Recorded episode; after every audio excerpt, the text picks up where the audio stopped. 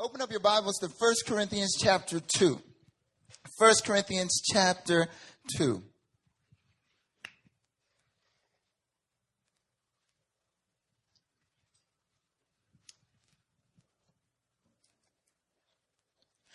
First Corinthians chapter 2. First Corinthians is before Second Corinthians. 1 Corinthians chapter 2. Today I want to talk to you on the topic, if you're taking notes today, and I highly suggest that you do, uh, I want to talk to you on the topic, the cure for confusion. The cure for confusion. I want you to turn to your neighbor and tell them, listen, you don't need to be confused.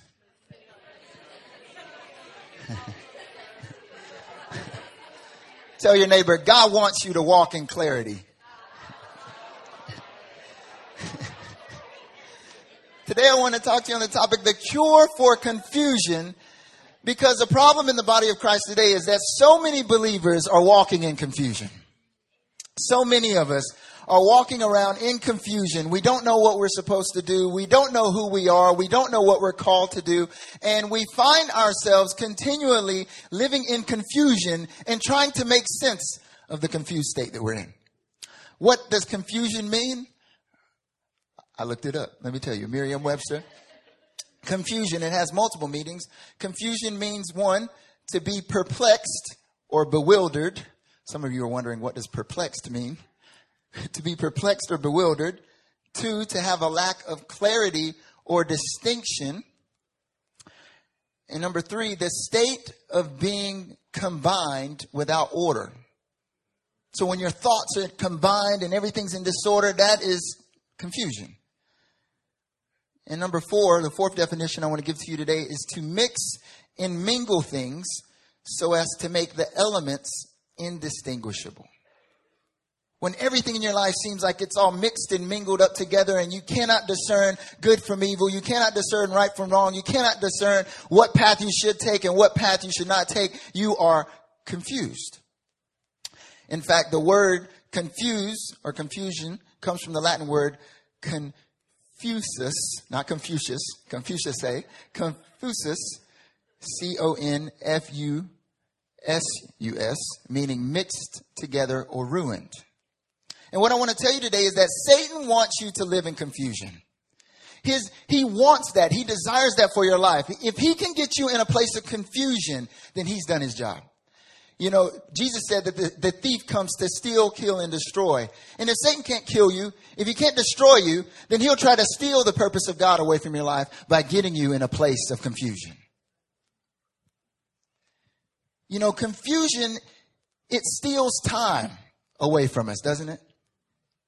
You find yourself worrying about all these things, trying to make sense of life, going back and forth, back and forth, back and forth, while all the while God desires for you to live in absolute clarity.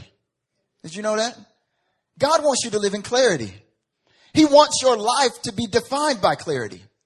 See, we are made in the image of God and we are meant to be conformed to the likeness of Christ. And when you look at the life of Jesus, Jesus walked in absolute clarity.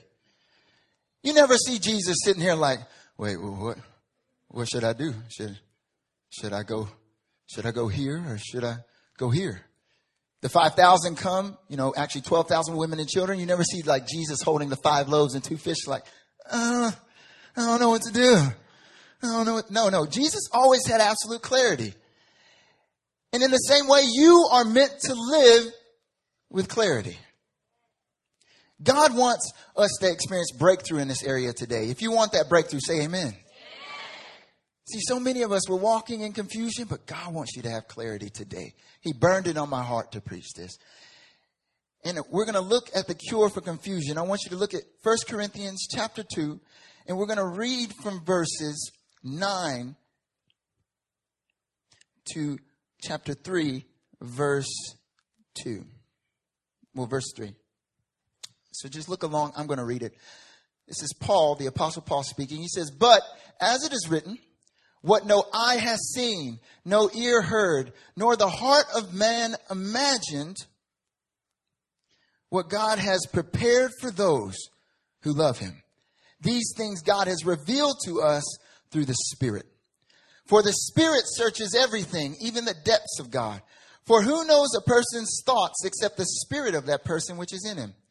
So also no one comprehends the thoughts of God except the Spirit of God.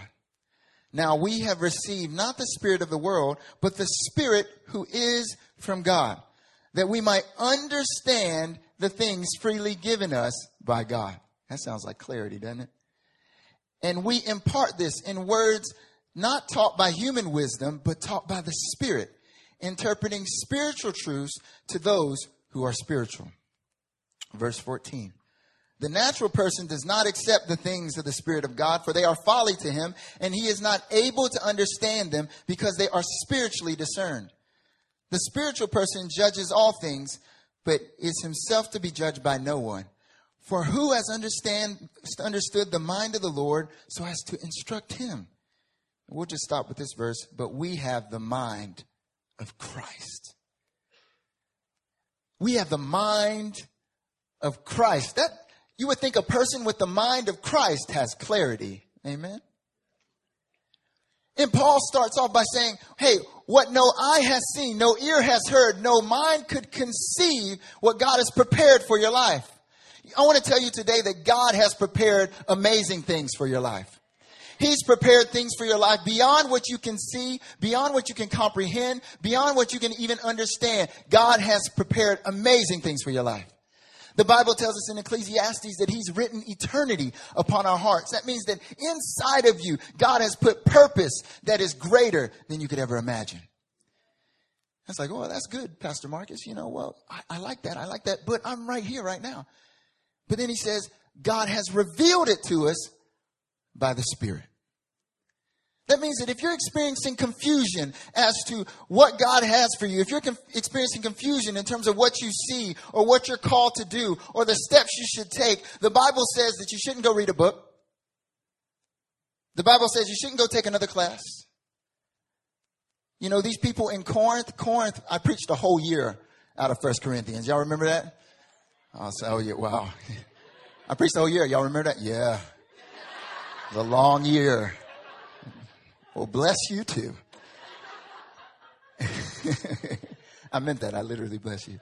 Uh, I preached the whole year out of the, out of the book of First Corinthians. And so I'll tell you about Corinth. Corinth was a, a mercantile city. It was a port city. There was trade that constantly went in and out, which means that it was a hub for information which means that there was constant information that was flowing in and out of Corinth. They had influences from the Greeks. They had influences from Rome. They had influences everywhere. They were, it was a city that constantly had all this flow because people were coming in from other nations, bringing in other teachings. There was just so much going in but it began to affect the church in Corinth so that it was influenced by the world more than it was influencing the world.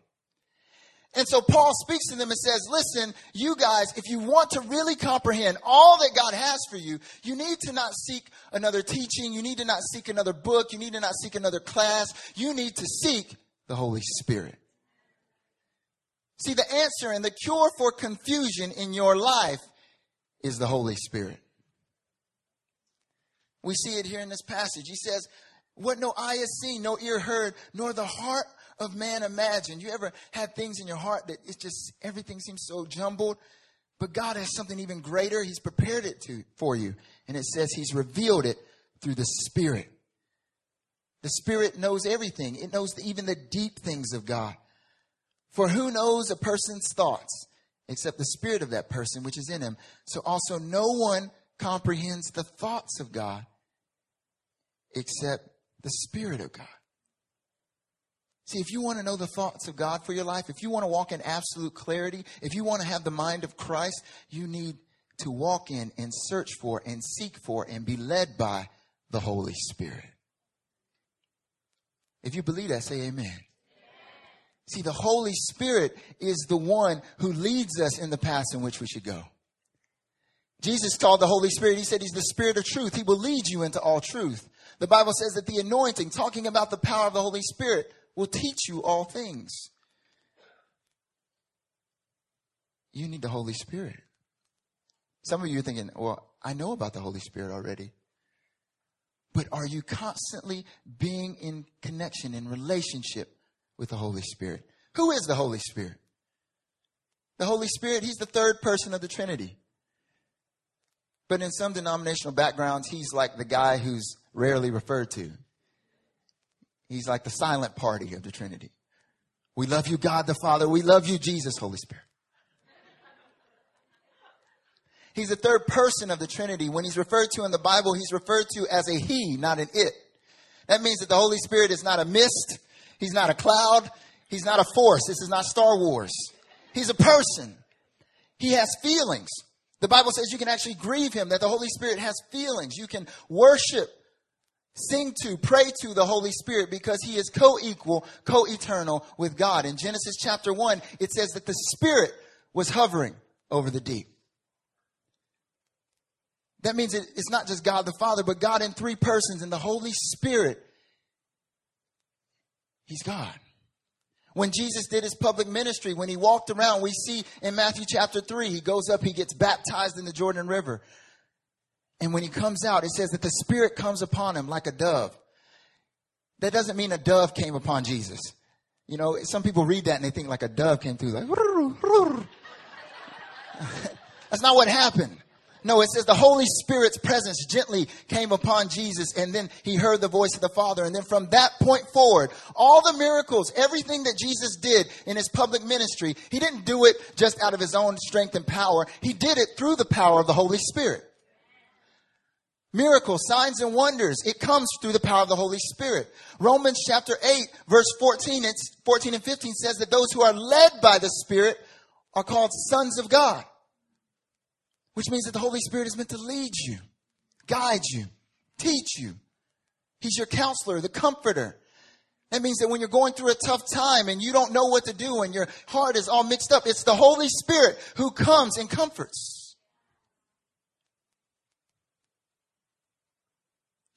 That's the Holy Spirit.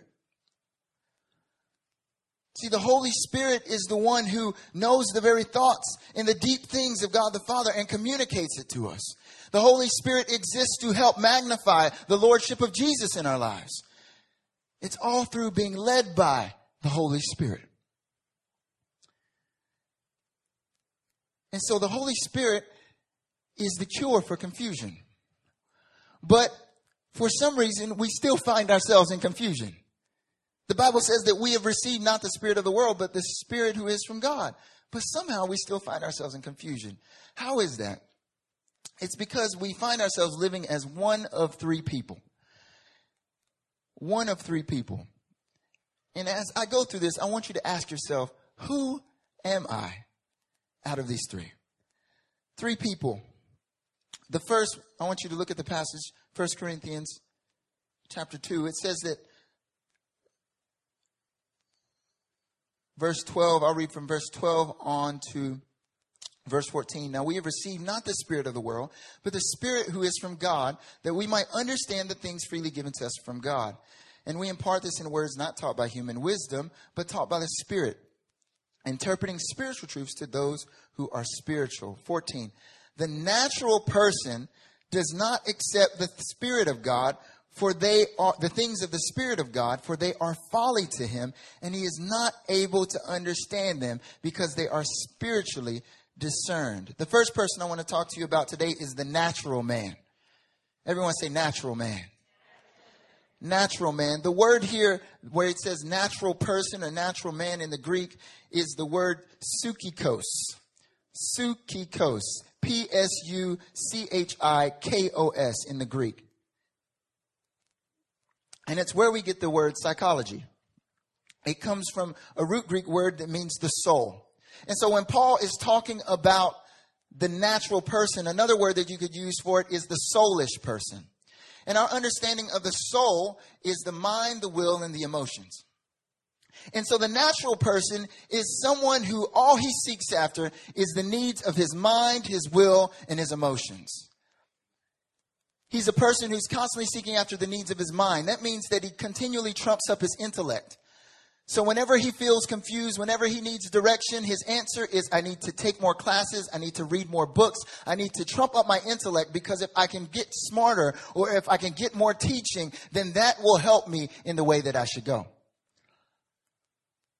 You know, in Korea, Korea loves like they, they really trump the mind as, as being the key to success. If you can just go to school from 8 a.m. to 12 a.m., you will be a genius. You will be a success in life, right? That's why so many kids are killing themselves because they're studying 24 7. You know, you meet people who that they trump up their intellect. All they want to talk about is how they, those people that always have to be right. You ever have friends like that? Maybe not because you don't want to be friends with a person like that. But they always have to be right. They're always argumentative. Everything's about their intellect. That's the natural soulish man putting up the needs of his mind. Not only that, but the needs of his will. So this is the person that also everything's all about decisions. If you're confused or you're just have problems in life, you just need to make better decisions. You just need to make good choices. You just need to try harder. Every religion on earth except for Christianity is all about try harder. Try harder, try harder, try harder, and then you will achieve salvation. Christianity is the only religion where it's not about trying harder, but it's about accepting the one who's already done it for you. But the natural person, he's seeking after the needs of his mind. He needs to understand everything, the needs of his will. It's all about his works and action. And then it's also his emotions. So they're emotion driven. They're always, it's always about how they feel. You see this nowadays, even with New Age movement. It's all about making yourself feel good. Think positive thoughts. Kumbaya. It's all about their emotions. They're emotionally driven, emotionally led. And this kind of person does not understand the things of the Spirit of God. In fact, they reject the things of the Spirit and they see it as foolish. When he's talking about the natural man, he's talking about the person when they hear the gospel, they think it's the most ridiculous thing. When they hear that Jesus Christ has died for their sins, that Jesus Christ is enough, that through his Holy Spirit he can provide for all your needs, they say, man, that's foolish. That doesn't make any sense. It's not practical. It's not pragmatic. Romans 8 7 says, the mind that is set on the flesh is hostile to the things of God. It does not submit to God's law. Indeed, it cannot. Ephesians 4 17 to 20 says, Now I want you to, I want you to turn there real quick. Turn to Ephesians 4 17 to 20. Today I'm going to have you going through your Bible. Ephesians 4 17 to 20. In every passage of scripture that we don't look at, I want you to look through on your own time. Ephesians 14 17 to 20, it says, Now I say this in testifying the Lord that you must no longer walk as the Gentiles do in the futility of their minds. They are darkened in their understanding, alienated, or cut off from the life of God because of the ignorance that is in them due to their hardness of heart. They have become callous and have given themselves up to sensuality, greedy to practice every kind of impurity. And I love what he says in verse 20, but that is not the way that you learned Christ. The natural man, he rejects the gospel. He rejects living a life led by the Holy Spirit. And in fact, his mind, his heart is darkened. And life for him, life for the natural man is all about sensuality. It's all about going out and meeting their own needs, feeling good. You know, before I got saved, I was darkened in my understanding. I was a natural man. Before you encounter Christ, that's who we are. And so, you know what I thought would make me happy? Going out, getting drunk, being promiscuous, money, power, all those things because you think that those things will ultim- will satisfy. That's the natural man. And this is like, you know, the natural man has clarity in deception. So you ever talk to a natural man, you talk to them about Jesus, you talk they say, "Man, that's good for you." Or they reject it outright.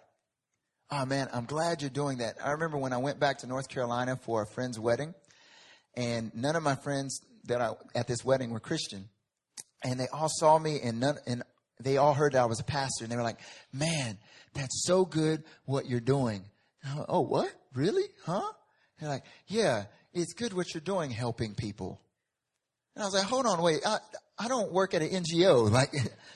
You know what I'm saying? Like that's not what I do. Like I'm not the one helping people. I'm a shepherd. I lead people. Jesus is the one who takes people. He doesn't, like we like to say, he Christ doesn't make bad people good. He makes dead people alive. I can't do that. But to them, it was philanthropic. It was, oh man, you're, you're being so good. That's good. You're helping people. You know, they say that's what people will say to the Christian. Oh, it's good what you're doing. At least you're helping yourself. Because in their understanding, all you're doing is therapy. Or they reject it outright. This is important to understand because 1 Corinthians chapter 2 essentially says that only by the Spirit of God can you understand the things of the Spirit.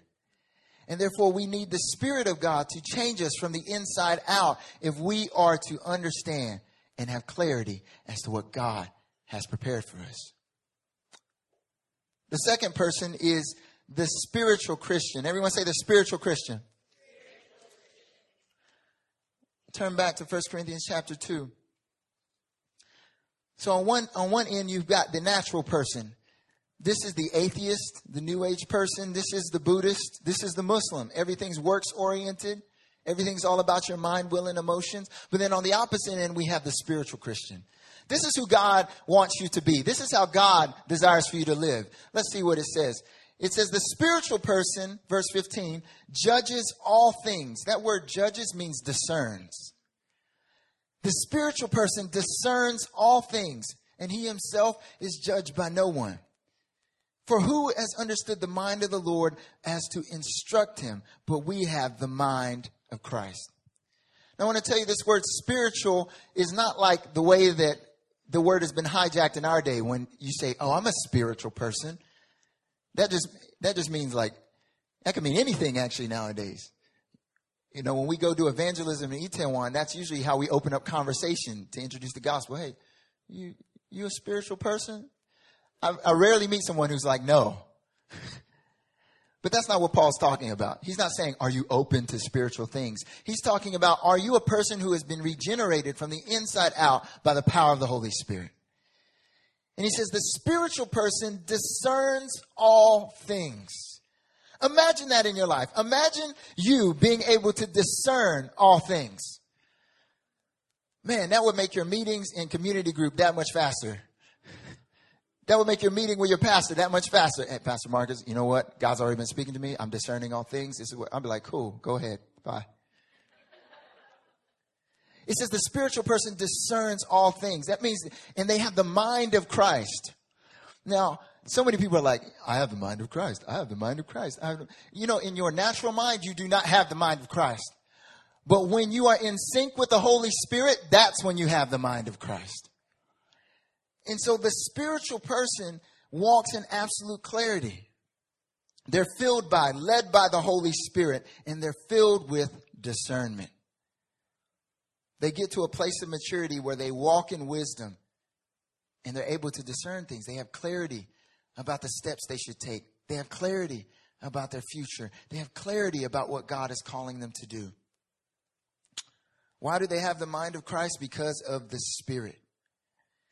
For who knows a person's thoughts except for the spirit of that person which is in him? So also no one comprehends the thoughts of God except the Spirit of God. Verse 13, and we impart this in word not taught by human wisdom, but taught by the Spirit, interpreting spiritual truths to those who are spiritual. That word interpret, interpreting, in, in the original language, it's where we get the word synchronize. And so what Paul is saying here is that the spiritual man is synchronized with the things of the spirit. The spiritual man has absolute clarity because he hears God's voice, he reads God's word, and the Holy Spirit is constantly leading him, constantly opening up his eyes, and constantly leading him in the way in which he should go. Don't you want a life like that? When you read the Bible, the Bible starts to come alive.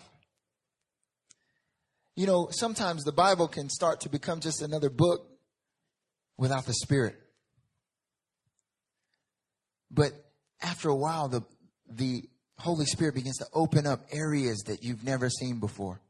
You know, recently I've been, you know, I love to walk the streets Like I love to walk the streets of Itaewon. Like sometimes when I clear my mind, I just go out for a walk and I'll just walk through all the different areas and stuff. But after a while, walk, I'm a phlegmatic by nature, which means my temperament is I'm a person who likes to do the same thing over and over and over and over. So, you know, there was one time I, I, to, I think I told you guys this story. There's this Japanese curry place called Abiko. And it is like the bomb. All right. If you ever want to go there, just hit me up. We'll go. We'll get some Japanese curry. It's the bomb. The first time I had it, it was like a revelation. Like my, my eyes open, my ears open, my heart. Like I was like, oh, hmm, there's an anointing over this. And, and I went to Abiko. I kid you not. Whew, I don't know why I'm admitting this after a sermon series about wisdom with the body. This isn't recent, okay? It's a couple years ago. But I literally went to Abiko at least three to four times a week in a month. Like after a while, they knew me and they knew what I was going to order. And so like, I just, I just like, you know, I just like the same old same. I can do it over and over and over and over. And sometimes the Bible can seem that way. But recently I discovered this app called Foursquare. You ever heard of Foursquare? If you don't have Foursquare, download Foursquare. Don't download it right now. Download it after service. But Foursquare, you get on Foursquare and it tells you about all like the best places to eat in your area. And I'm up in Hapjeong, which is where I live. And before I was like, you know, after a while you're walking through the same streets. And you're like, man, there's nothing to eat here. There's, you're walking by like all these eater places you can eat, and you're like, there's nothing to eat in. Where, what's wrong with this place? I'll just go to McDonald's. Don't judge me. But once I discover Foursquare, all of a sudden, like, I'm discovering all these places that are like gyms in Hapjeong. I didn't know this coffee shop was here. Turned out I walked by it every day for the past week. I didn't know this other Japanese curry place was here. You know, the Holy Spirit is like Foursquare. When you read your Bible over and over and it starts to get very routine, when you invite the Holy Spirit to come in, He starts to open up to you gems that you never saw before. See, that's how the spiritual person lives. When life starts to get monotonous and same old, same and same old, same, it's usually because you've not started to ask the Holy Spirit, hey, begin to open up my eyes to the gems that are actually in my life at this very moment. What are you actually saying to me right now, Holy Spirit? What are you actually calling me to do right now, Holy Spirit? Begins to open up our eyes. See, God always intended for your mind, your heart, and will to be in sync with the Holy Spirit. For you to learn how to walk in sync with Him, to flow with Him, and to know the deep things of God for your life. And that is a powerful place to be. And that's what God desires for every single believer. But the funny thing is, is that many of us, we don't live as the natural man and we don't live as the spiritual Christian. We live someplace in the middle. Look at verse, look at chapter 3, verse 1. Paul says his powerful, he says these powerful words in chapter, in verse 16 of chapter 2. For who has understood the mind of the Lord is to instruct him, but we have the mind of Christ. Talking about God revealing to you things beyond your wildest imagination, giving you crazy discernment. You have the mind of Christ. Verse 3. But I, brothers, his tone changed. But I, brothers, could not address you as spiritual people, but as people in the flesh, as infants in Christ. I could imagine the church of Corinth reading this letter out loud, and they're like, oh man, we have the mind of Christ. And then the guy's like, but I, brothers, everyone's like, oh snap, where's he going? Could not address you as spiritual people, but as people of the flesh people who are living in according to their sin nature. And then the next word he uses is as infants in Christ. The last person isn't the natural, soulish person. He's not the spiritual person, but this is the fleshly or worldly Christian. Paul says, I want to show you the deep things. I want to show you what God has for you. I want to show you and reveal those things. I want to pray for the Holy Spirit to do that, but I can't address you that way because you're living as a person of the flesh, as an infant in Christ. And then verse 2, as if they don't understand it, he has to keep saying it. He has to keep going. Verse 2 I fed you with milk, not solid food, for you were not ready for it. And even now you are not yet ready, for you are still of the flesh. The last person is not the natural man, he's not the spiritual Christian, but the fleshly or worldly Christian. This is the person who should be walking by the Holy Spirit, should be discerning all things, should be walking in the mind of Christ, but instead, they don't. They know what they should do. They know how they should live. They know what God's calling them to do. But instead of following those things, instead of going after the power of the Holy Spirit and seeking Him, instead they seek other things. And Paul says, listen, I can't even show you these, this meat.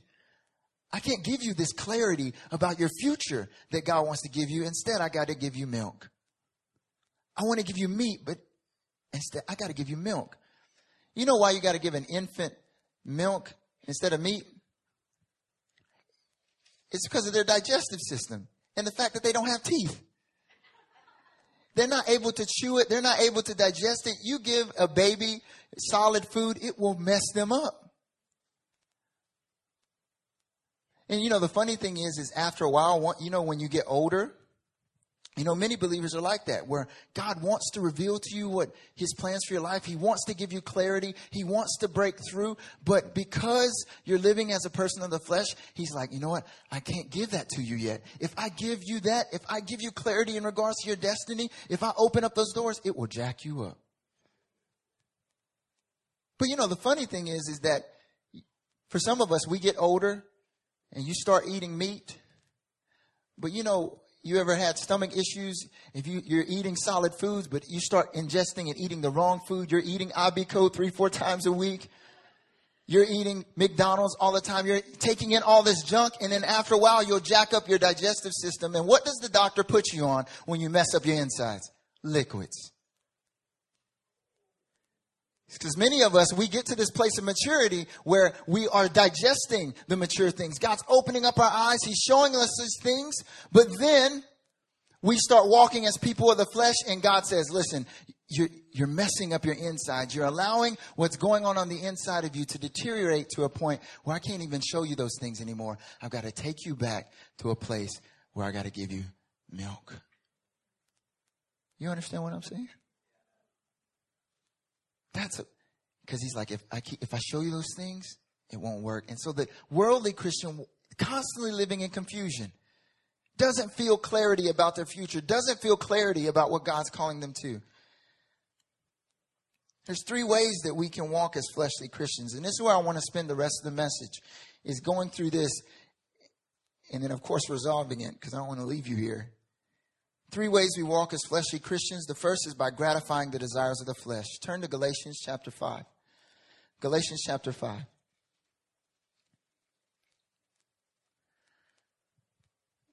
You know, when Paul says, I can't address you as spiritual people, but as people of the flesh, as infants, he's saying that, listen, you're walking in the flesh when you're supposed to be walking in the spirit. And therefore, on the inside of you, you have not matured to a place where I can give you what God has for you. But for some of us, we matured, but because of different things that we allow in, our insides and our hearts and our minds start to deteriorate to a point where God can't entrust us with the meat anymore. He's got to give us the milk. Galatians 5 16 to 26. This is Paul once again writing. He says, But I say, walk by the Spirit and you will not gratify the desires of the flesh. For the desires of the flesh are against the spirit, and the desires of the spirit are against the flesh. For these are opposed to each other to keep you from doing the things you want to do. Does that sound like confusion? You remember the definition I said earlier about confusion? one of the definitions is to mix and mingle things together in which they're indistinguishable. Disorder.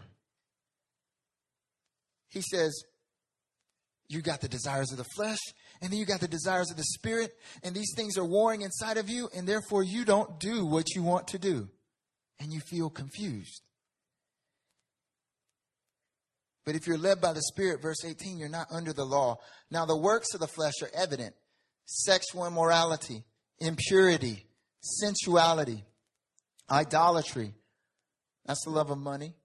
You can put that in there. Sorcery. If you look at the word sorcery, it can also include drug usage, enmity, strife, jealousy, fits of anger. I don't sleep around. I'm not impure, but man, I get angry all the time. Or jealous. Rivalries. You know what rivalries mean? Rivalries mean that you think that your success has to come at someone else's detriment. So you're constantly in competition with other people. Dissension, division, causing division in the body of Christ, causing division in your family, causing division amongst friends. Envy.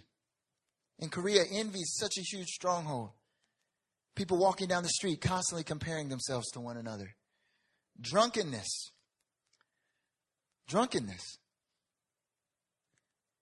Even Christians going out and getting drunk. Oh, I'm not drunk. I promise I'm not. Listen, if you have to say that you are not drunk, you have drunk too much. Drunkenness. Orgies and things like these. I warn you, as I warned you before, that those who do such things will not inherit the kingdom of God. But the fruit of the Spirit the fruit, what comes from the inside out, is love, joy, peace, patience, kindness, goodness, faithfulness, gentleness, self control. Against such things there is no law. And those who belong to Christ Jesus have crucified the flesh with its passions and desires. If we live by the Spirit, let us also keep in step with the Spirit. And then verse 26, it's almost as if Paul wants to make sure that we get these things that he's already said before. Let us not become conceited, meaning self centered provoking one another, causing division, envying one another. Confusion comes when we mix the desires of the flesh with the desires of the spirit. When God speaks one thing to our heart, but we have other things in our mind that we want to pursue after.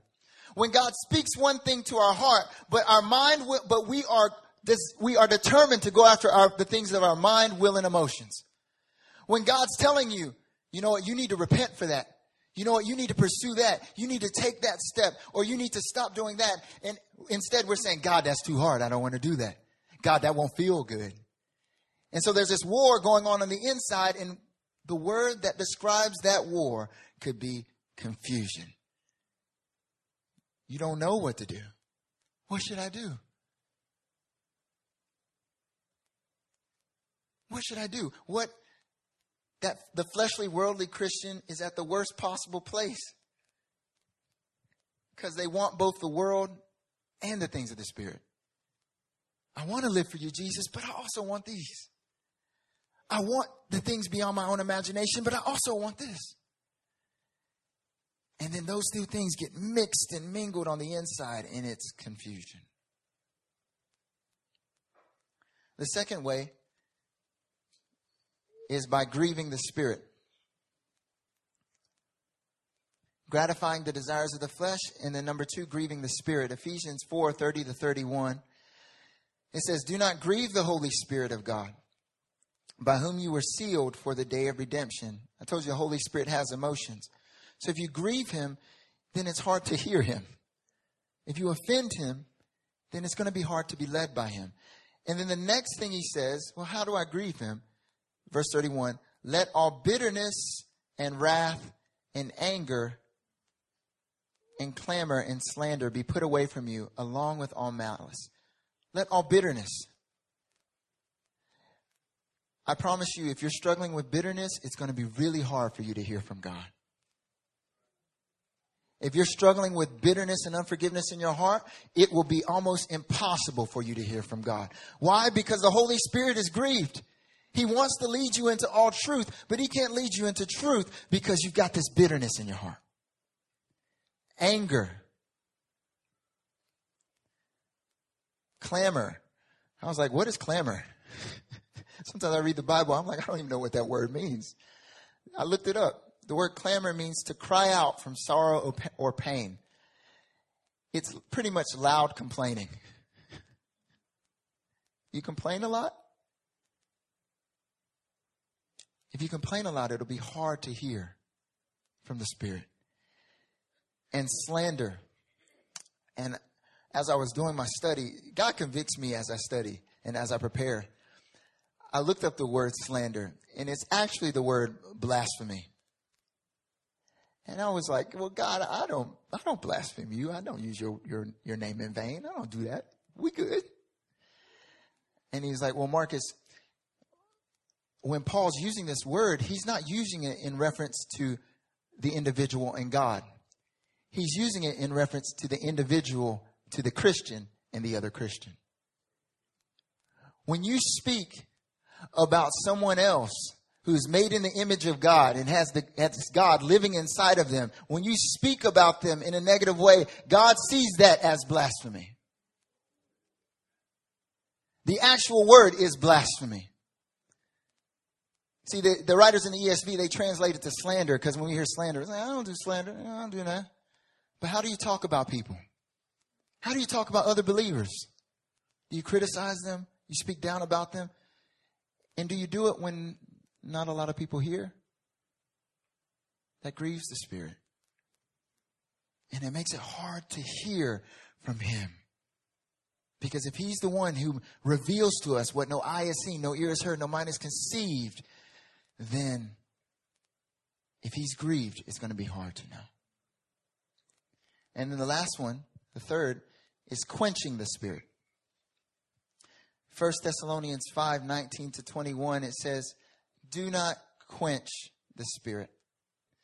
And the word quench here means to extinguish as with a light or fire. Extinguish as a light or fire. And the way that we quench the Spirit oftentimes is through fear. It's through fear. God wants to take you beyond your wildest imagination. But if you start setting up pickets, if you start setting up walls, how does that happen? And then all of a sudden, in that place, uh, with boundaries that we've set up for ourselves, we start to feel confused.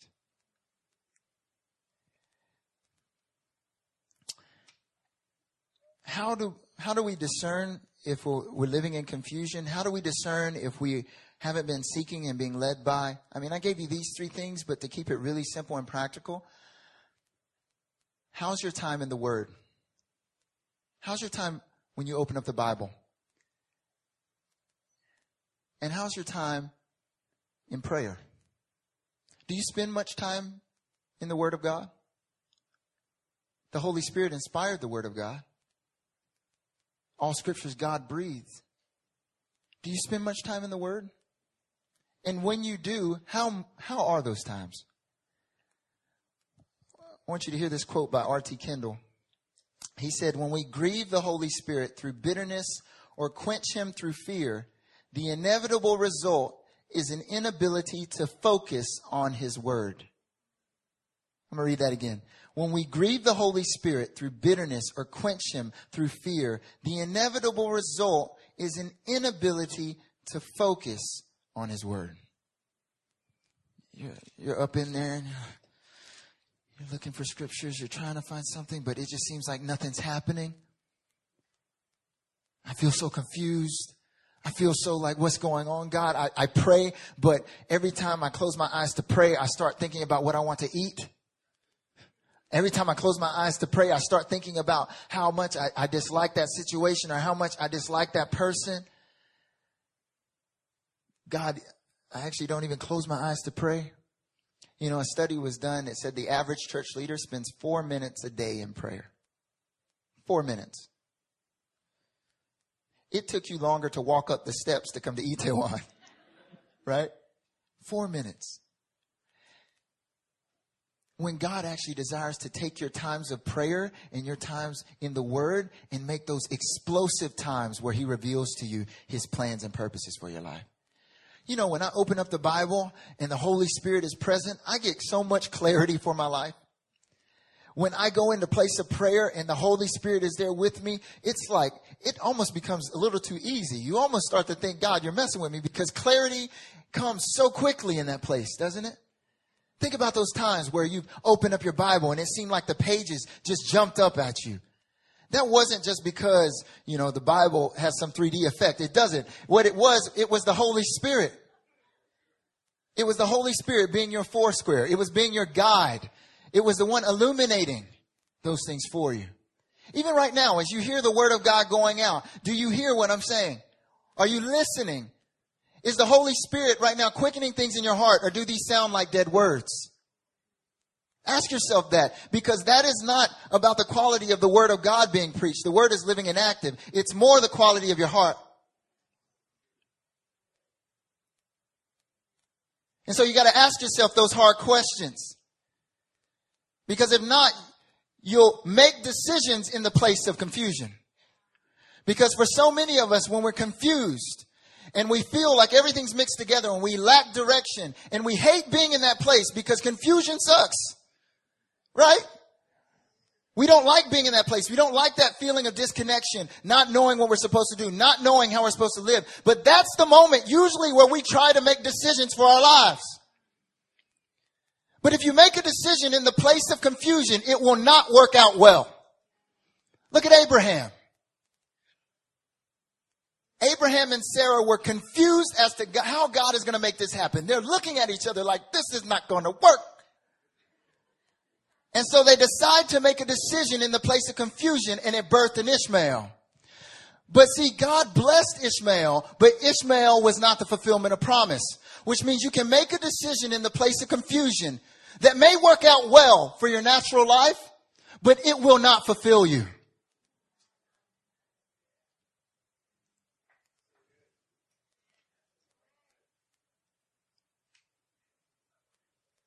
He blessed Ishmael. Ishmael filled the earth, but he was not the fulfillment of promise. The question is, do you just want a good life right now or do you want fulfillment?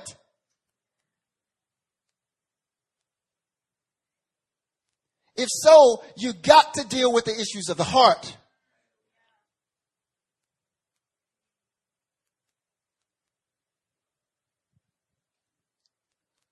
Sometimes we're so desperate to get out of that place of confusion because we feel like we're being brought to ruin. We feel like everything in our lives is coming crashing down. We feel like everything is not right. And so that's when we want to take the step. But that is the worst time to move. Your first step should be to ask, Am I right with you, God?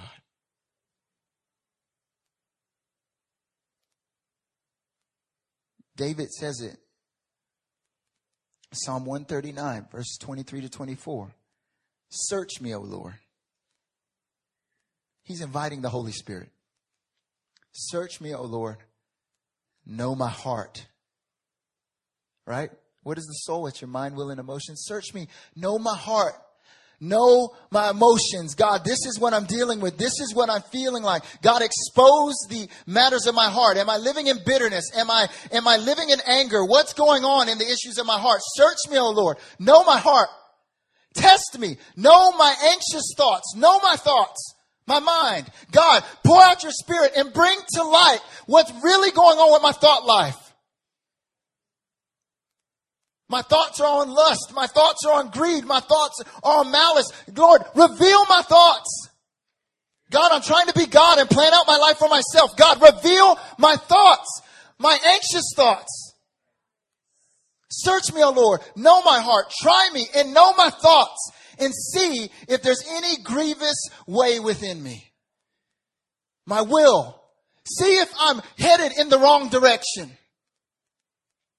See if I'm grieving you, Holy Spirit. See if I am headed in the wrong direction, making decisions that are grieving you. See. He makes sure to pray that prayer before he ever said, lead me in the way everlasting. Lead me in the way eternal. The only person who can lead you in the way eternal is not your pastor. It is Jesus. It is the Holy Spirit.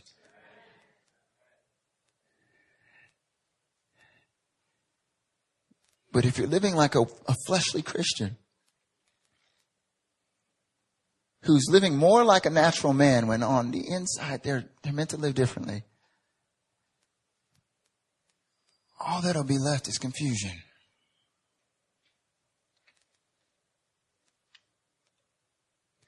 You know, in the Bible, we see, we see that Jesus, we see that Jesus himself had moments where he was tried in terms of his mind, his heart, and his will. He's in the Garden of Gethsemane. He's the Son of God. He's God Himself, but He's taken on our flesh. He's taken on our form. And He's, He's there in the garden and He knows what lies before Him.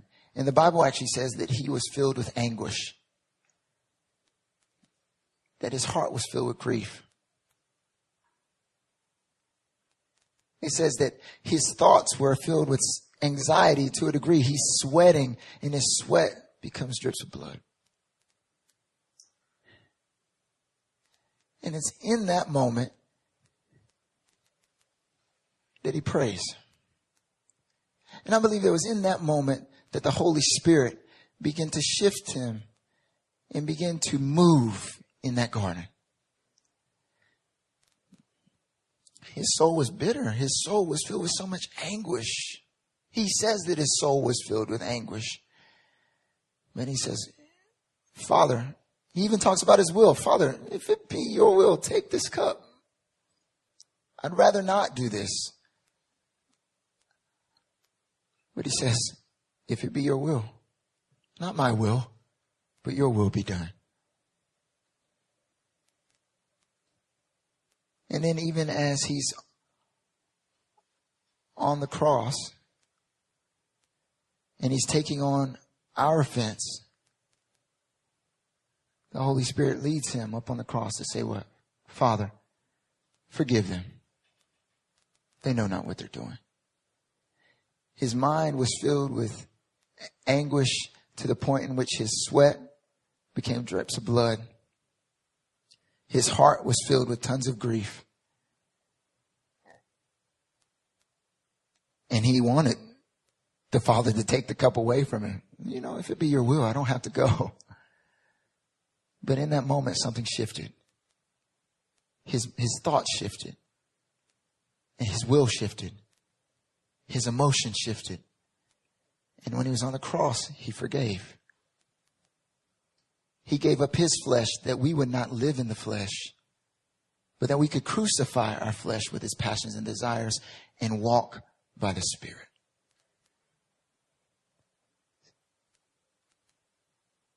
See what no eye has seen, no ear has heard, what no mind has conceived, nor the heart of man imagined, God has prepared for those that love him.